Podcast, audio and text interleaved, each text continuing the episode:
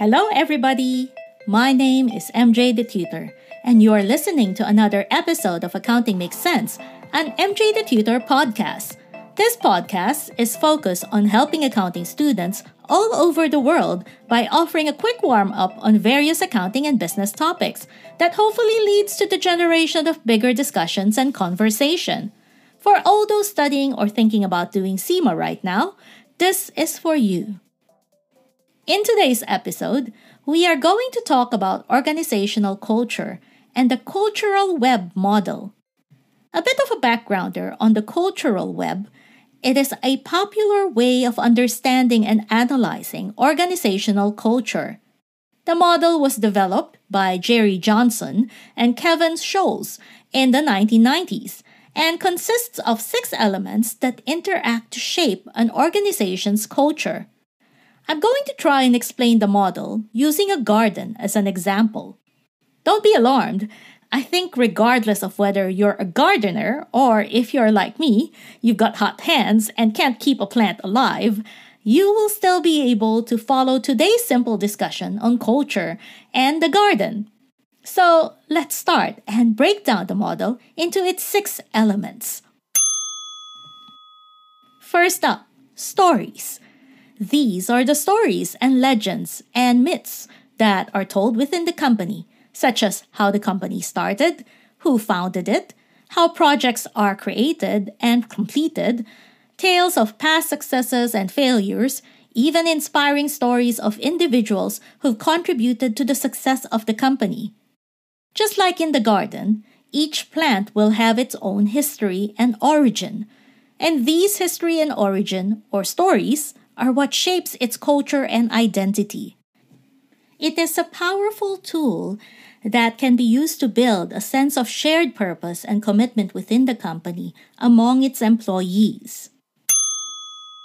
Second, we've got rituals and routines.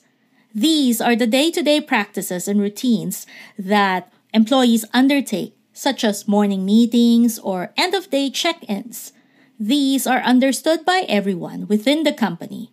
They know that these routines need to happen the routines establish norms and expectations and create a sense of continuity and stability. In our garden, these would include the daily tasks of watering the plants, pulling out weeds, checking for pests, etc., to ensure the plants grow and flourish. Our third element are symbols.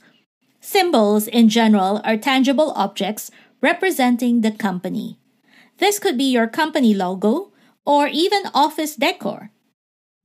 Images and artifacts are powerful tools in creating that sense of identity and belonging.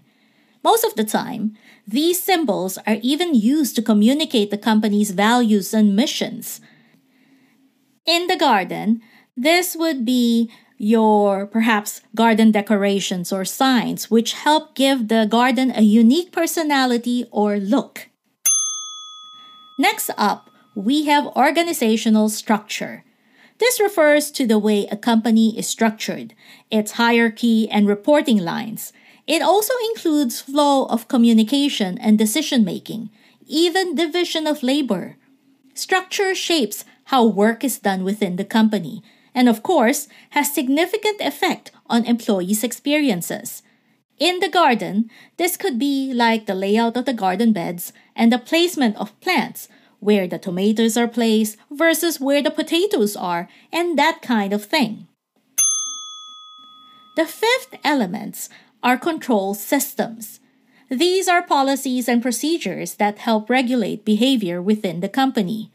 It includes things like metrics, disciplinary procedures, compliance regulations, etc. Control systems help ensure that employees know what the rules are and that these established procedures should be followed. Failure, of course, could lead to risk of noncompliance or legalities for a company. In the garden, this could be your rules with regards to using pesticides or guidelines for watering plants because you don't want to overuse pesticides or overwater your plants, both of which could kill the plant that you are trying to nurture.